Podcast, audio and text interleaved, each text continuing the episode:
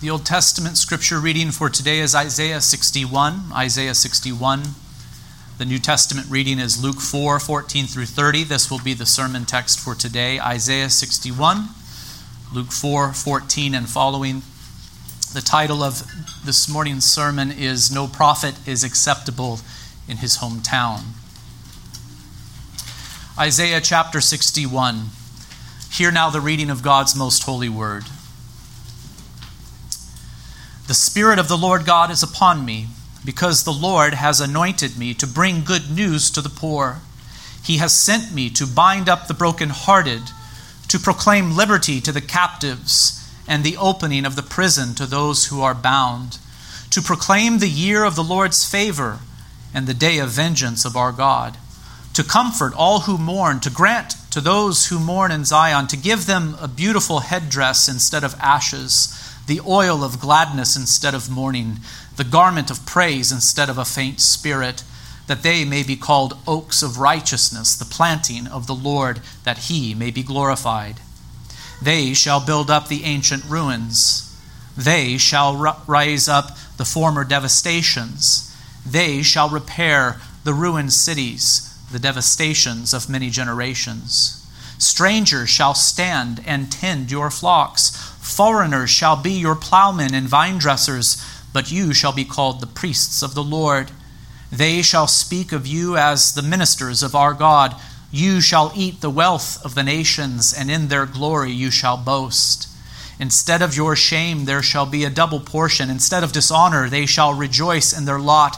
Therefore in their land they shall possess a double portion. They shall have everlasting joy.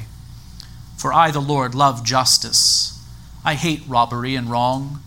I will faithfully give them their recompense, and I will make an everlasting covenant with them. Their offspring shall be known among the nations, and their descendants in the midst of the peoples. All who see them shall acknowledge them, that they are an offspring the Lord has blessed. I will greatly rejoice in the Lord.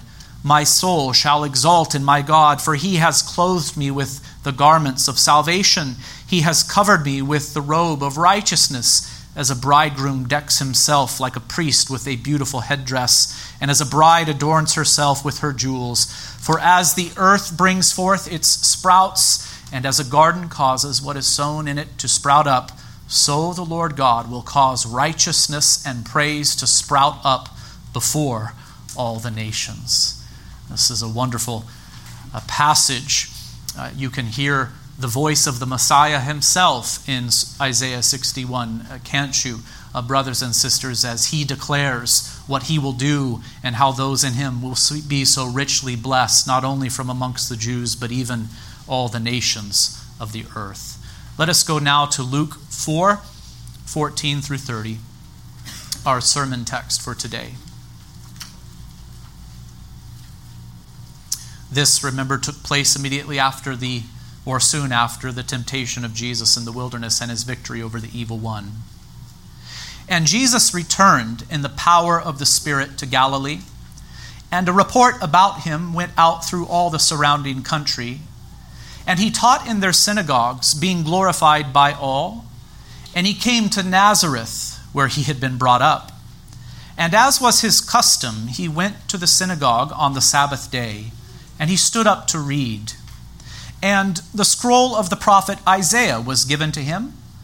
He unrolled the scroll and found the place where it was written, "The Spirit of the Lord is upon me, because he has anointed me to proclaim good news to the poor. He has sent me to proclaim liberty to the captives and recovering of sight to the blind, and to set at liberty those who are oppressed, to proclaim the year of the Lord's favor." And he, Jesus, rolled up the scroll and gave it back to the attendant and sat down. And the eyes of all in the synagogue were fixed on him. And he began to say to them, "Today this scripture has been fulfilled in your hearing." And all spoke well of him and marveled at the gracious words that were coming from his mouth. And they said, "Is this not Joseph's son?" And he said to them, "Doubtless you will quote to me this proverb, 'Physician, heal yourself. What we have heard you did at Capernaum, do here in your hometown as well." And he said, "Truly I say to you, no prophet is acceptable in his hometown. But in truth, I tell you, there were many widows in Israel in the days of Elijah, when the heavens were shut up 3 years and 6 months, and a great famine came over all the land.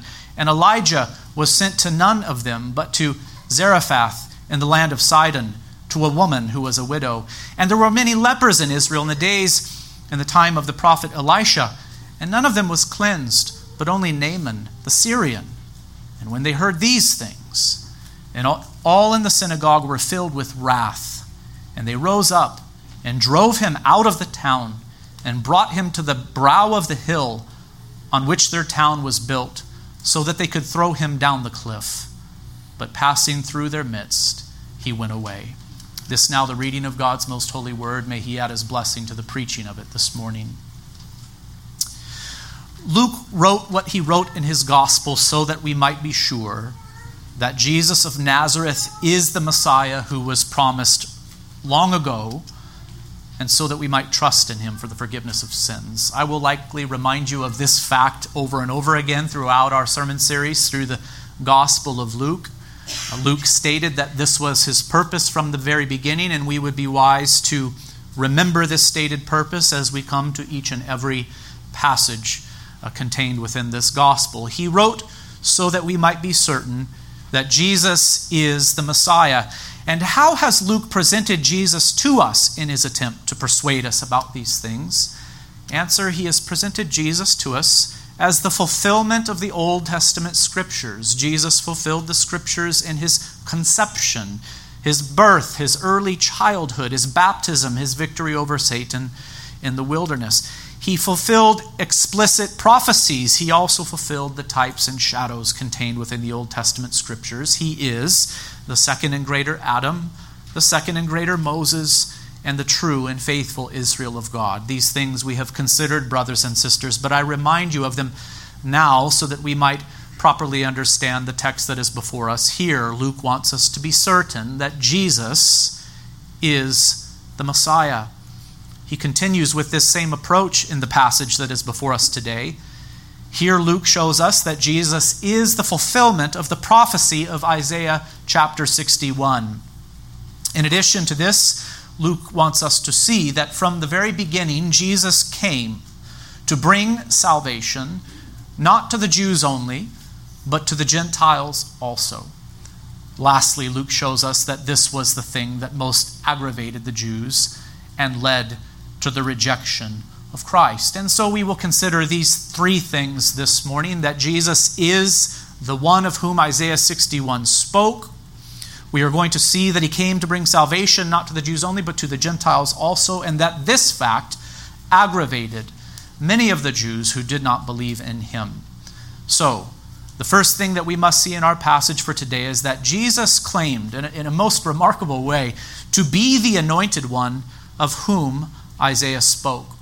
Messiah means anointed one, and here Jesus explicitly claims to be the promised Messiah in the passage that is before us. Luke 4:14 says, "And Jesus returned in the power of the Spirit to Galilee, and a report about him went out through all the surrounding country." After the victory of Jesus over the devil in the wilderness, he went into the region of Galilee. This is the region to the north of Jerusalem and to the west of the Sea of Galilee. Our text says that he went there in the power of the Spirit. This is a reference to the Holy Spirit. We are to remember that Jesus was anointed with the Holy Spirit at his baptism. Luke 3:21 says, when Jesus was baptized and was praying, the heavens were opened and the Holy Spirit descended upon him in bodily form like a dove, and a voice came from heaven, "You are my beloved Son, with you I am well pleased." We are to remember also that it was the Spirit who led Jesus into the wilderness to be tempted, and it was the Spirit who sustained Jesus so that he would win the victory over the evil one. Of course, when we speak of Jesus being anointed with the Spirit, we are to consider him according to his human nature and not according to his divine nature. The Spirit filled and empowered Jesus as a man to strengthen and uphold him to accomplish his work, that is to say, the work that was given to the Messiah.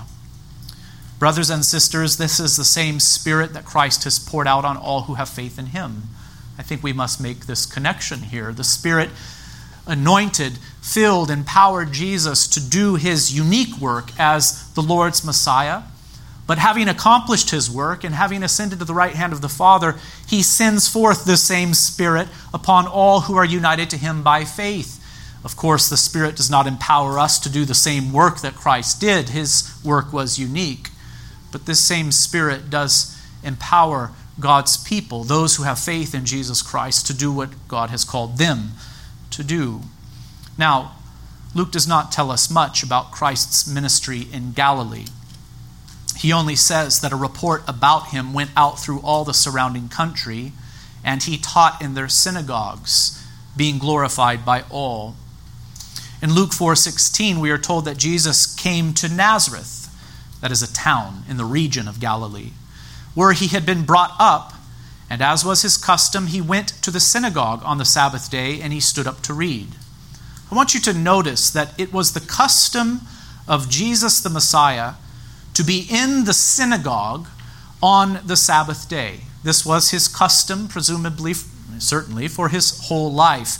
He would be in the synagogue on the Sabbath day. Synagogue means assembly place. Synagogues were meeting houses where the Jews would gather together to hear the scriptures read and explained, to pray, to sing, and to fellowship with one another. That should sound familiar to you. That's what we do here each and every Lord's Day. The Jewish synagogues of the first century were, in fact, the prototypes of our Christian churches. In fact, James refers to the Christian meeting house as a synagogue in 2:2 of his epistle. Isn't that interesting? He just uses that same term to describe the meeting house of the Christians. The point is this: Jesus the Messiah was in church, that is to say, in the assembly on the Sabbath day. That was his custom, and that should be our custom too. If we are in Christ Jesus, we are to not forsake the assembling of ourselves together, as is the manner of some, to cite Hebrews 10:25. If you claim to be a Christian and it is your habit to neglect the assembly, I think that needs to change, and I would exhort you to change that very soon. It was the custom of Christ to be in the synagogue on the Sabbath day, and indeed this was the custom of the early church and is to be the custom of the church to this present day. Now, though it is true that we should imitate Christ by assembling with God's people on the Lord's day, we cannot imitate what he did in Nazareth on this particular Sabbath day. We are told that he stood up to read, and the scroll of the prophet Isaiah was given to him. We must remember that at this time, the people of God did not have bound Bibles like ours. In fact, the New Testament had not yet even been written. But the Old Testament scriptures they did have were not in bound form like this, but rather these books were stored and kept and read individually as scrolls. And so Jesus stood up to read, and this scroll was brought to him, the scroll of Isaiah the prophet. The text goes on to say that he unrolled the scroll and he found the place where it is written. They did not have chapters and verses either. So he found the place where it was written, "The Spirit of the Lord is upon me, because he has anointed me to proclaim good news to the poor. He has sent me to proclaim liberty to the captives and recovering of sight to the blind, to set at liberty those who are oppressed, to proclaim the year of the Lord's favor." And he rolled up the scroll and gave it back to the attendant and sat down, and the eyes of all in the synagogue were fixed upon him. Can you picture this scene? This was a very interesting thing that Jesus did.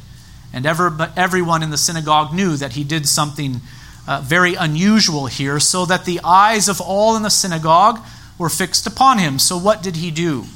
What did he do that was so unusual? Well, he must have read this passage in such a way so as to indicate that he was the one of whom this passage spoke. In fact, if you read Isaiah chapter 61, it's written in the voice of the Messiah himself. It is here Isaiah writing this, but it's written in the voice of the Messiah. So for many, many years, for many hundreds of years, the people of God enjoyed Isaiah 61. It was undoubtedly read in their synagogues, but it was not read by anyone as if he was the one that this was about, you see. But Jesus stood up, he took the scroll, and he read it as if it were intended to be his voice all along. And then, without making any comment at all, he simply sat back down, and everybody began to stare at him. They understood his point. They understood his message. He did not read this passage as if it were about someone else, as if it were about the Messiah to come, but he read it in such a way as if these were, in fact, intended to be his words as the Messiah. And then he began to clarify and to even make it more explicit that this was what he was claiming. In Luke 4:21, we read that he began to say to them, "Today, this scripture has been fulfilled in your hearing." In other words, I am the one of whom Isaiah spoke. I am the Lord's anointed of Isaiah 61. That was his message, and it was a message that only he could proclaim. Now, Jesus only read verses 1 and 2 of Isaiah 61. But as I have taught you before, when a verse or two from the Old Testament is quoted in the New Testament, we had better go there and take a look around. The one or two verses that are cited are oftentimes meant to point us to an entire passage or even a broad theme. I've told you before that these brief citations are meant to function like hyperlinks on a web page. We are supposed to click the link, if you will, and then once we are there in that other place, we are to take a look around. We're to browse around and to see what that passage is all about. We read Isaiah 61 in its entirety at the beginning of the sermon. It's a beautiful passage that reveals the mission of the Messiah. How appropriate that Jesus would refer to this text at the start of his ministry. He referred to this text at the very start of his ministry. He took the scroll up and he said, "The Spirit of the Lord God is upon me, because the Lord has anointed me to bring good news to the poor," etc. We are to remember the anointing of Jesus at his baptism. We are to remember the victory that was won in the wilderness after the Spirit drove him there to be tempted by the evil one. And then he comes back into the region of Galilee and even to his hometown in Nazareth in the power of the Holy Spirit. And he says, "The Spirit of the Lord has anointed me, because the Lord has anointed me to bring good news to the poor," etc. This is what God has called the Messiah to do for his people. It is stated here beautifully in Isaiah 61, verses 1 and 2. At the end of verse 3 of Isaiah 61, the focus shifts from the work of the Messiah to the benefits that would come to those who are blessed in the Messiah. It says that they, that is, those blessed in the Messiah, those united to him by faith, they will be called oaks of righteousness, the planting of the Lord, that he may be glorified. They shall build up the ancient ruins. They shall raise up the former devastations. They shall repair the ruined cities, the devastations of many generations. I cannot exegete the totality of Isaiah 61 for you. I'm just wanting to give you now a little bit more of an understanding of all that is communicated in that beautiful text. We are to read beyond verses 1 and 2, which Jesus quoted, and we are to consider the whole passage, and we are to see that this passage is filled with good news concerning what the Messiah would do and the benefits that would come to those who are united to him by faith. It is a wonderful passage that reveals to us that when the Messiah comes, he will accomplish the salvation of his people, and it will not only be the Jews who are blessed in him. It will not be only a restoration of the faithful within Israel, but as we read carefully Isaiah 61, we see that foreigners are going to be blessed as well, that the nations are going to be engrafted into the Messiah and blessed in him. It is a truly marvelous prophecy, and it was such a very extraordinary thing that Jesus did, to take up that prophecy and to read it as if these words were meant to be his words. Indeed, they were meant to be his words. It is not surprising, then, that Luke tells us in 4:22 that all spoke well of him and marveled at the gracious words that were coming from his mouth, and they said, "Is not this Joseph's son?" We should remember that the word marveled was used back in Luke 2:33, where it is said that Joseph and Mary marveled at what was said about Jesus.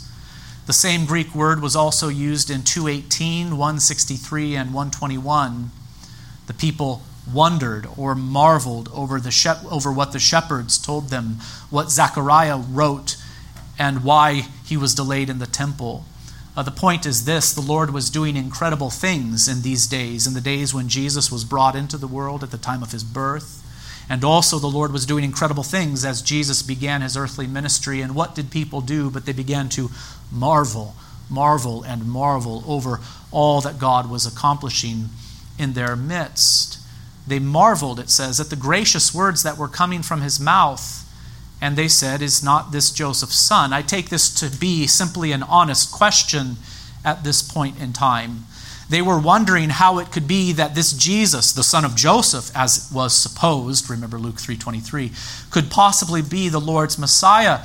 The question was an honest one, and the response to Jesus in Nazareth was at first favorable. In fact, I'm sure the people were thinking this: how marvelous it is that the Messiah would come from us, from Nazareth, and from Joseph, as it was supposed. They were beginning to wrap their heads around the idea that the long-awaited and promised Messiah was going to come from their hometown. This was going to be their hometown boy. But things changed for the worse very quickly. And I think we would be wise to ask the question, why? Why did the people change their opinion of Jesus so quickly? How did they go from speaking well of him to wanting to kill him by throwing him off the cliff just outside of town? And the answer is this: Jesus did not merely tell them what they wished to hear, but spoke the truth to them instead, and they did not like the truth. Specifically, Jesus clarified that he did not come to bring salvation to the Jews only, but to the Gentiles also. Indeed, he came to redeem all who are poor in spirit, all who look unto him for salvation.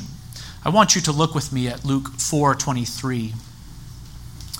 And he said to them, "Doubtless you will quote to me this proverb, 'Physician, heal yourself.'" This hints at the suffering that Jesus would endure as the Messiah, for only he who suffers needs to be healed. We will learn as we progress through Luke and through the other Gospels someday that not many were interested in following a suffering Messiah. Do you remember this theme from the other Gospels? They wanted a victorious Messiah, a strong and powerful Messiah, one who would overthrow Rome, for example, and bring blessing to them. But when Jesus begins to start talking about needing healing, "Physician, heal yourself, you will say to me," they all of a sudden were not so interested. People will have a conquering Messiah, yes, but a suffering Messiah, no. But we know that those who will have Christ as Savior must have him as a suffering Savior, and humbly identifying with him in his suffering. And then Jesus predicted that they would say, "What we have heard you did at Capernaum, do here in your hometown as well." What did he do in Capernaum? Among other things, he healed people of their physical ailments. Luke does not tell us about this in his gospel. If you wish to know about it, you can go to Mark 2, 1 through 12.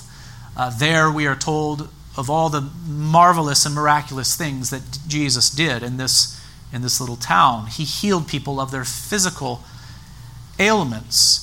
And here Jesus is predicting, "Undoubtedly you will say this to me, the works that you did there, do here also." And in verse 24 we read, "And he said, 'Truly I say to you, no prophet is acceptable in his hometown. But in truth I tell you, there were many widows in Israel in the days of Elijah, when the heavens were shut up 3 years and 6 months, and a great famine came over all the land. And Elijah was sent to none of them, but only to Zarephath in the land of Sidon, to a woman who was a widow. And there were many lepers in Israel in the time of the prophet Elisha, and none of them was cleansed, but only Naaman the Syrian.'" The story about Elijah and Zarephath that Jesus referred to is found in 1 Kings 17. The story about Elisha and Naaman the Syrian is found in 2 Kings 5. And what do these two stories share in common? Well, they are both about the faith of Gentiles in the Old Covenant era, and of God showing mercy to them while Israel was unfaithful, you see. And so God was bringing judgment upon Israel because of their disobedience. There was a great famine in the land. There were many who were in need within Israel. But who did God bless through Elijah and Elisha? He blessed Gentiles. They were the one that displayed faith, and God blessed them and passed over His chosen people, the Jews. And Jesus decides to emphasize that with those in His hometown. These three things that He states, they all carry a kind of theme, and they lead the people to change their perspective on Him very quickly. What do these three sayings of Jesus, as recorded in Luke 4:23 through 27, share in common? Well, they all seem to emphasize the heavenly, eternal, and universal focus of Jesus' ministry. And this ran counter to the earthly, temporal, and ethnocentric expectations that many within Israel had for the Messiah. I'm trying to put all of this together for you. The people went from responding favorably to Jesus to wanting to throw Him off a cliff really quickly. We have to ask the question, what caused this change? Well, He had a few things to say to them that they did not like. And I am saying to you that what Jesus said to them had a heavenly, eternal, and universal focus, or a global focus, we might say.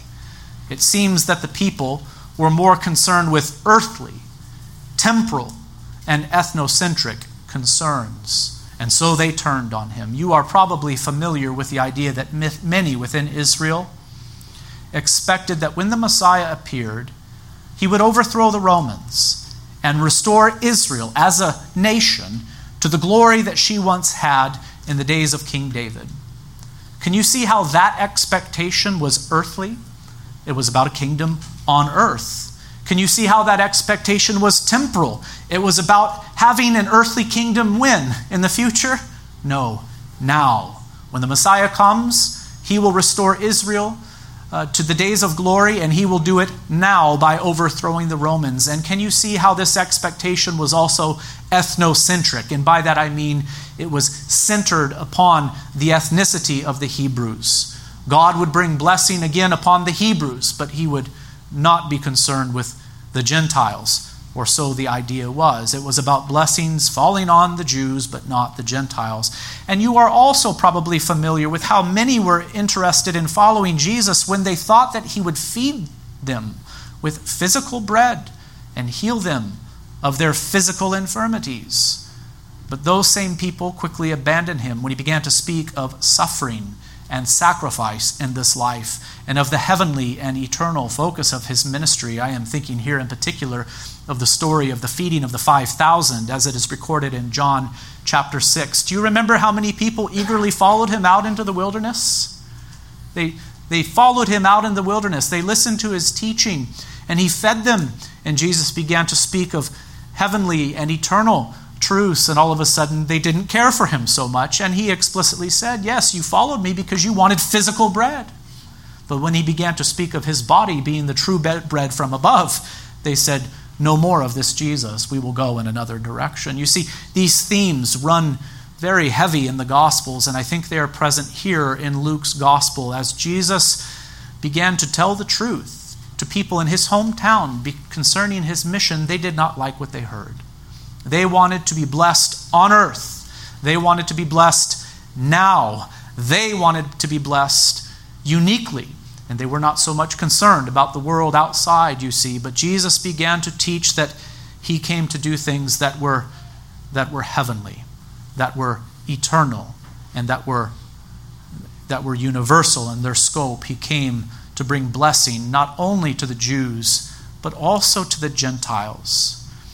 We know from the Gospels and other places that this especially enraged the Jews. In fact, we know that this enraged the Jews even in the days of the early church, that as the apostles began to take the Gospel to the Gentiles, they were strongly opposed by many of the non-believing Jews who were around them. Here I am saying to you, brothers and sisters, that this story about Jesus in the synagogue in Nazareth has a little of this going on. It has a lot of this going on, in fact. Jesus hints at His future suffering. He suggests that He did not come mainly to heal of physical infirmities. And then he stresses his concern for the Gentiles by mentioning the stories of Elijah and Elisha, along with Zarephath and Naaman. And it was at this point that the people turned on him in a violent way. Luke 4:28 through 30 says, "When they heard these things, all in the synagogue were filled with wrath. And they rose up and drove him out of the town and brought him to the brow of the hill on which their town was built, so that they could throw him down the cliff. But passing through their midst, he went on his way." What was it that so aggravated these people, leading them to reject Jesus as the Messiah? As I've said, and in brief, it was this. He suggested that the Jews, yes, even the Jews in his hometown, would reject him, while many Gentiles would receive him and be blessed by him, just as Zarephath of Sidon and Naaman the Syrian were in the days of Elijah and Elisha. If you have read the New Testament carefully, you know that this teaching, that Gentiles would be included or engrafted into Abraham, was very controversial amongst the Jews. It led in part to the crucifixion of Christ. It led to the persecution of Paul and the other apostles as well. I want you to take, for example, Acts 13, verses 44 through 52. The context is Paul and Barnabas' ministry at Antioch in Pisidia. The text says, "The next Sabbath, almost the whole city gathered to hear the word of the Lord. But when the Jews saw the crowds, they were filled with jealousy and began to contradict what was spoken by Paul, reviling him. And Paul and Barnabas spoke out boldly, saying, 'It was necessary that the word of God be spoken first to you,' that is to say, first to the Jews in this town. 'Since you thrust it aside and judge yourselves unworthy of eternal life, behold, we are turning to the Gentiles. For so the Lord has commanded us, saying, I have made you a light for the Gentiles, that you may bring salvation to the ends of the earth.' And when the Gentiles heard this, they began rejoicing and glorifying the word of the Lord. And as many as were appointed to eternal life believed, and the word of the Lord was spreading throughout the whole region. But the Jews incited the devout women of high standing and the leading men of the city, stirred up persecution against Paul and Barnabas, and drove them out of their district. But they shook off the dust from their feet against them and went to Iconium. And the disciples were filled with joy and with the Holy Spirit." So this story, of course, took place after the death, burial, and resurrection of Christ and the ministry of Paul and Barnabas. But you see this theme continues. The Jews were enraged at the idea that the gospel of the kingdom would go to the Gentiles, and they treated Paul and Barnabas in much the same way that those in Nazareth treated Jesus, though he was their hometown boy. I cite this text because I think it illustrates the theme that is found throughout the New Testament. In a sense, brothers and sisters, I think it is understandable that the Jews would have a difficult time comprehending and coming to terms with this great transition, a transition from a focus upon ethnic Israel to a focus upon all nations, including Israel. I think there is a sense in which it is understandable that they had a difficult time comprehending and coming to terms with this great transition. From the days of Abraham onward, and especially from Moses onward, the Hebrews were set apart from all the nations as a special and holy people. Special covenants were made with them. The law was given to them. The temple was in their midst, and the promises of God were entrusted to them. Think of it. That's a very long period of time, running from the days of Abraham all the way until the coming of the Christ into the world. And change is difficult. We all know this, don't we, brothers and sisters? So we can sympathize a bit with those Jews, with those Hebrews, with those Israelites who were living in this time of transition. When the Messiah came into the world, he brought with him massive changes. He came not to destroy the law of Moses, but to fulfill it. He was not against the old covenant, but he did come to fulfill it and to inaugurate a new covenant. The kingdom of God would no longer be confined to Israel in a prototypical way, but it came in power and would spread to the ends of the earth after Christ lived, died, and rose again. And the new covenant people of God would not consist of those who descended from Abraham according to the flesh, but it would be made up of all who have faith, not only from the Jews, but also from the Gentiles. If you wish to see direct teaching about this, you may go and read Romans 9 through 11. These were massive changes, and so we should not be surprised that some struggled to understand these things and to come to terms with them. We even see the disciples of Jesus himself, the apostles, struggling to come to terms with this. Do you remember that story about Peter in the book of Acts in chapters 10 and 11, how he shone that vision of all the different kinds of food that were once forbidden him? And a voice comes from heaven saying, "Rise, Peter, kill and eat." Why did I bring up that passage? I don't have the time to teach on it now. But that passage, you should know, is about this great transition. These ceremonial laws that once were imposed upon the Jewish people were taken away. A great change has taken place. The old covenant is gone. The new has come. Peter is no longer bound to these, in this case, dietary restrictions. And Peter is perplexed. He is perplexed. Even Peter. And so it took time for him to come to terms with this. But the point is this: Peter, being led by the Holy Spirit, Peter, being a good student of Holy Scripture, did come to terms with it. He came to see that indeed, yes, the Messiah has inaugurated a new covenant. A new era has broken in upon human history. A new covenant has been made. So, I think we should be somewhat sympathetic, but there is another sense in which it is surprising that so many from amongst the Jews were caught off guard by this great transition. For these things were foretold in their own scriptures. It's not as if these things were never spoken of before. These things were foretold in their own scriptures. They should have known. They should have known about the coming new covenant. They should have known all about the work that the Messiah would do. They should have known that when the Messiah came, the kingdom of God would spread to the ends of the earth. They should not have been so caught off guard or surprised. We should remember that the Messiah was promised.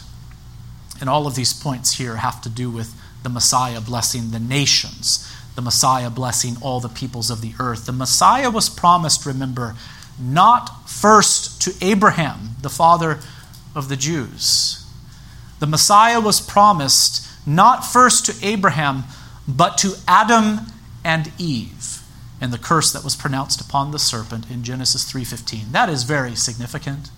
The Messiah would come into the world through the Jews, but whose Messiah would he be? He would be the Messiah of the world.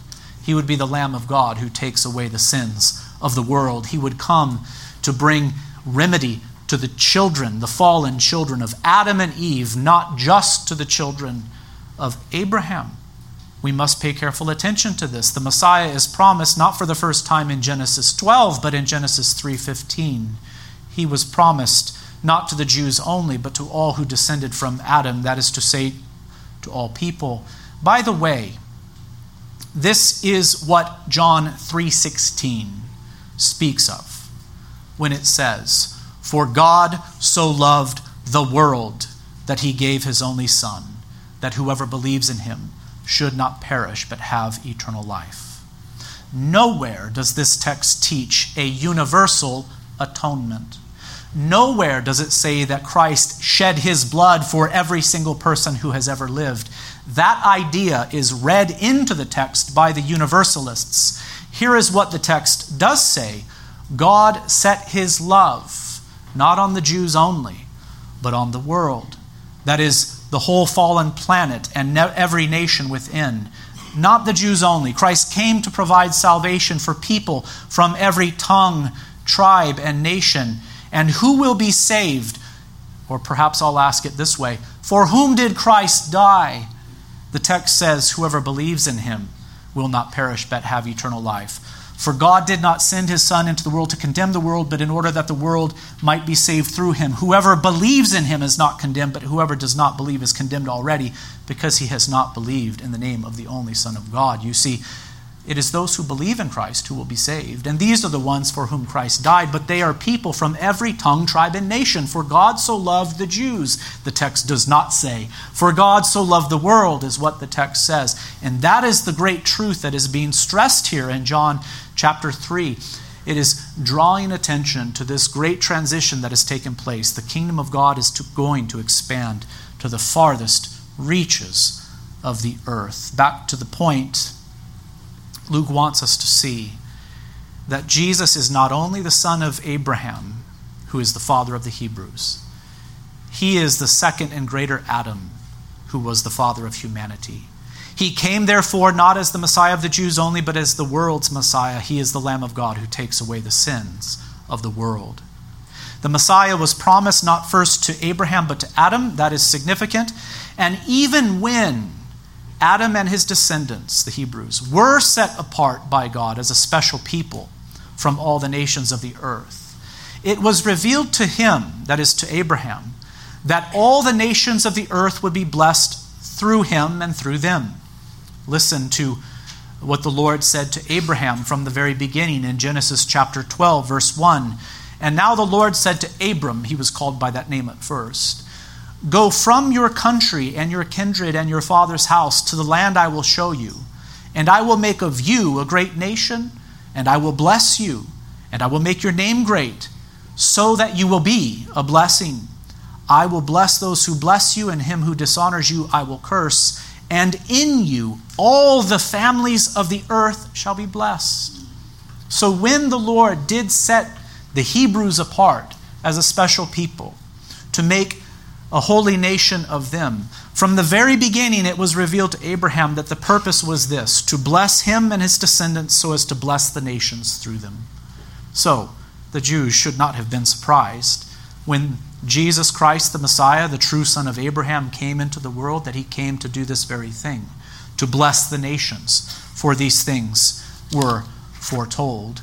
And the Psalms and the prophets are also filled with references to the nations and of God's plan to reconcile sinners to himself from all nations through Israel's Messiah. I want you to note this especially, the book of Isaiah, the book that Jesus read from in Nazareth, is especially rich with this theme. The book of Isaiah is filled with this theme: God's concern for the nations, God's plan to bring salvation to the nations. Consider Isaiah 42, verses 6 and 7. It speaks of the Messiah saying, "I am the Lord, I have called you in righteousness." This is the Lord calling the Messiah in righteousness. "I will take you by the hand and keep you. I will give you as a covenant for the people." Isn't that an interesting way of speaking? The Messiah would be given as a covenant for the people. Now listen, "a light for the nations, to open the eyes that are blind, to bring out the prisoners from the dungeon, from the prison, those who sit in darkness." This is a reference to the nations who were kept in darkness for so long. The Messiah would come. He would be given as a covenant for the people. He would be a light to the nations. Listen to Isaiah 49:6. It is about the Messiah also.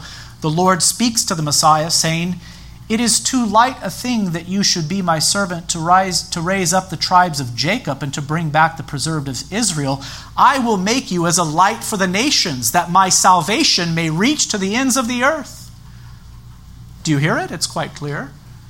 It's too little of a thing for you to come to be Israel's Messiah only. When you come, you will be the Messiah that reconciles the world to God, all people from every tongue, tribe, and nation. All who have faith in the Messiah will be reconciled to God. He is the Lamb of God who takes away the sins of the world. Isaiah 55:5 also speaks of the Messiah saying, "Behold, you shall call a nation that you do not know, and a nation that did not know you shall run to you because of the Lord your God and of the Holy One of Israel, for he has glorified you." So this speaks of all nations coming to give glory to God through the Messiah. You are probably noticing that we are creeping ever closer to the very passage in Isaiah that Jesus read from in the synagogue in Nazareth. He read from Isaiah 61 and afterward sat down, saying, "Today this scripture has been fulfilled in your hearing." And you should know that Isaiah 61 speaks of the nations too. Verse 6 says, "You shall eat the wealth of the nations." Verses 8 and 9 says, "I will make an everlasting covenant with them. Their offspring shall be known among the nations, and their descendants in the midst of the peoples. All who seek them shall acknowledge them, that they are an offspring the Lord has blessed." Verse 11 says, "For as the earth brings forth its sprouts, and as a garden causes what is sown in it to sprout up, so the Lord God will cause righteousness and praise to sprout up before all the nations." So this theme of God blessing the nations through Israel and her Messiah runs through to the end of the book of Isaiah, and it even intensifies. I want you to listen to how the book of Isaiah concludes.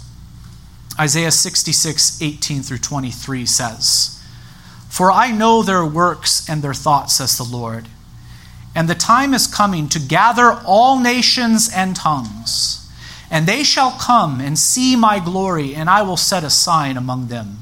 And from them I will send survivors to the nations, to Tarshish, Pul, and Lud, who draw the bow, to Tubal and Javan, to the coastlands far away, that have not heard my fame or seen my glory.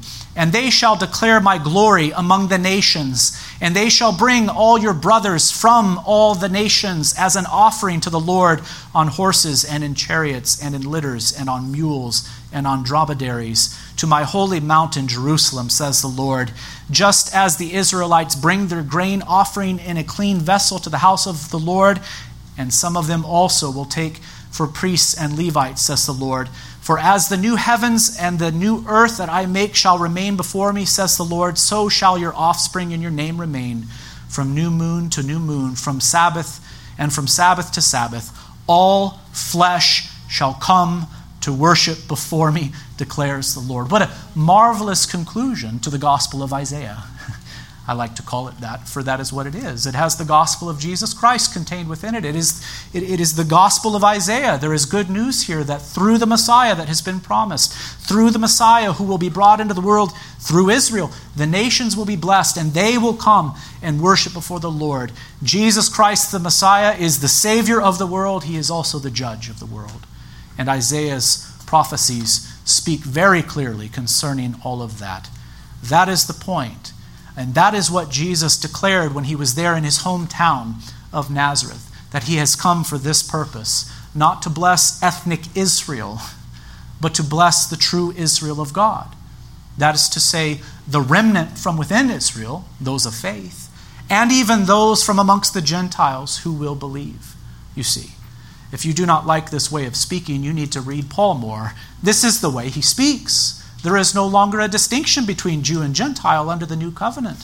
In fact, the true Israel of God consists of all who have the faith of Abraham. Not the DNA of Abraham, but the faith of Abraham makes one to be a true child of God. That is the message the Messiah was proclaiming in Nazareth. They loved him when he was going to be their hometown boy. They loved him when they thought he would bring prosperity to them now. They loved him when they thought that he would bring healing to them now. They loved him when they thought that he might bring power to them now. But the words that he spoke to them revealed that he was not concerned with such things, but his mission was heavenly, eternal, and universal. Before we conclude, I think it is important for us to make a couple connections between this passage and the previous one. In the previous passage, Jesus was tempted by the devil in the wilderness, and he was victorious, as you know. And the last line in that passage says, "And when the devil had ended every temptation, he departed from him until an opportune time." What does that mean? This means that the devil would continue to tempt Jesus throughout his ministry. In my mind, I think of the Garden of Gethsemane, where Jesus there suffered and was in anguish and prayed to the Father, "Nevertheless, not my will, but your will be done." So even there in the Garden of Gethsemane, the evil one was tempting Jesus to change his course and to not go through with all of the suffering, and yet the Lord was victorious. So he was victorious in the wilderness in the beginning. He was victorious in the Garden of Gethsemane at the end. But I think we must see that the evil one was assaulting Jesus. He was biting at his heel, if you will, Genesis 3:15. For the entirety of his earthly ministry.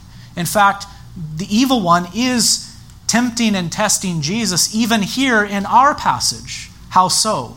Through these evil men. That is how he is tempting and testing Jesus, you see. Those in his hometown loved him at first, but then they turned on him and even threatened to kill him, and we must see that this was the work of the evil one. This was the work of the evil one. The second connection that I wish to make with the previous with the previous passage is this. Do not forget how the evil one tempted Jesus. He tempted him 3 times and in 3 different ways, but there was a common theme between them all. But one of the temptations involved this. He showed Jesus the kingdoms of the world. Yes? He showed him the kingdoms of the world and said, I will give all of this to you as your inheritance, right? If you will only bow down before me and worship. And Jesus withstood that temptation as well. He took this route instead. In fact, we know that Jesus will have the nations as his inheritance, but it would not be gained through worshiping Satan. It would instead be gained through suffering. It would be gained through the cross and through the resurrection from the dead. And so we are to make this connection that Jesus did indeed come to have the nations as his inheritance. He defeated Satan in the wilderness and especially at the cross so as to bind the evil one so that the nations could no longer be kept in darkness. And what has happened since then, brothers and sisters, we know that his disciples have been sent to the ends of the earth. They have been given this commission, go and make disciples of all nations. And they are to go with confidence because all authority in heaven and earth has been given to Christ. You see, the evil one has been conquered.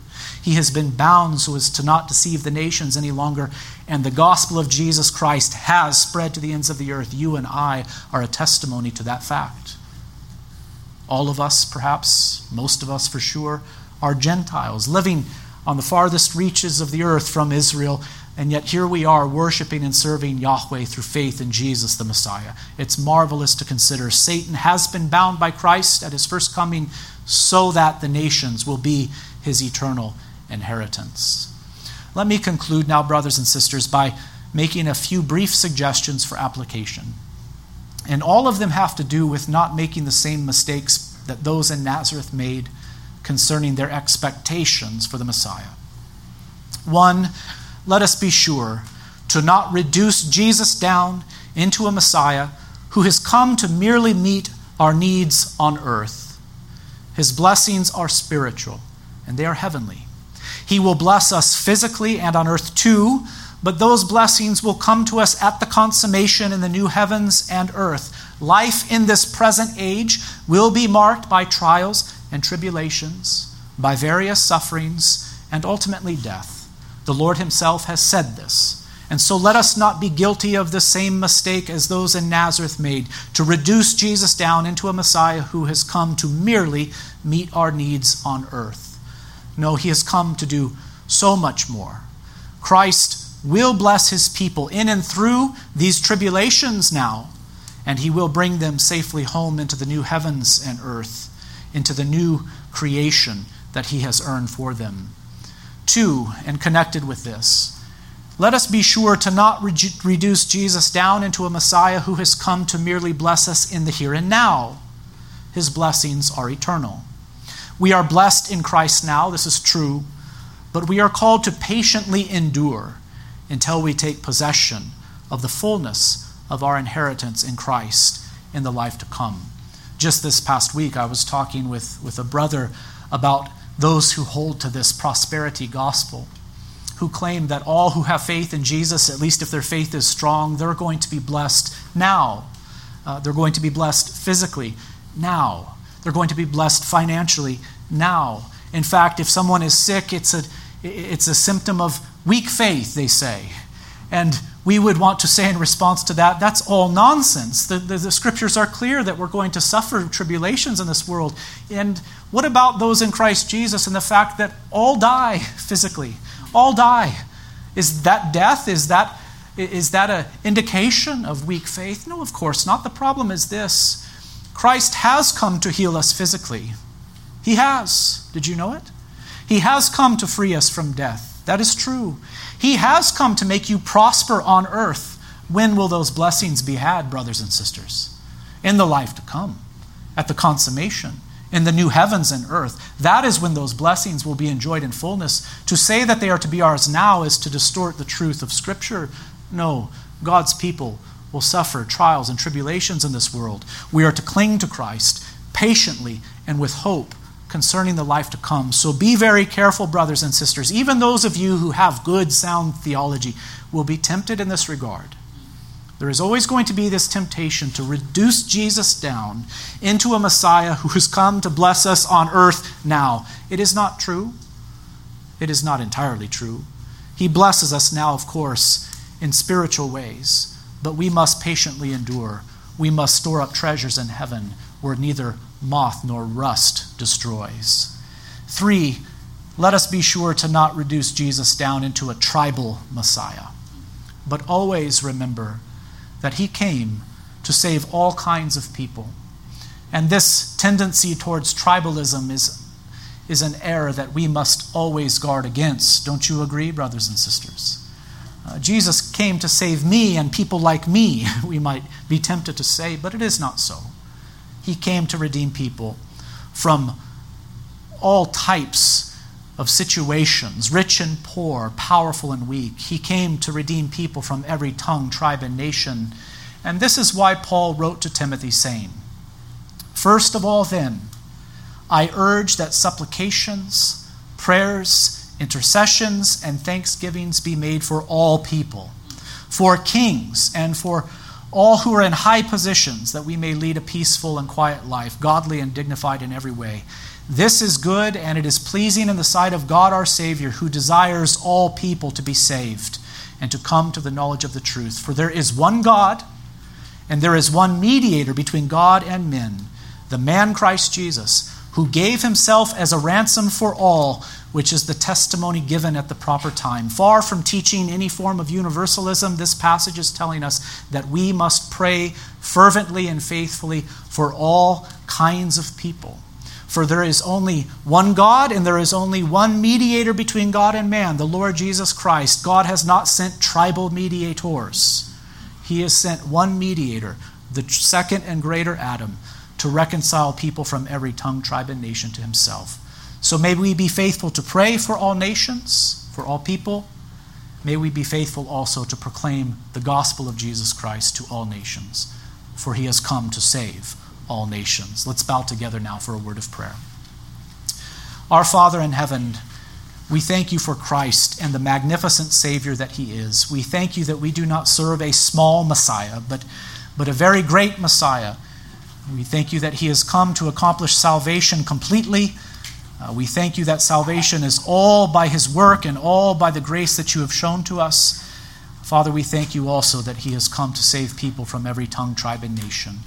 I pray that the Messiah, Jesus Christ our Lord, would be large in our hearts, that we would love him, worship, and serve him faithfully always.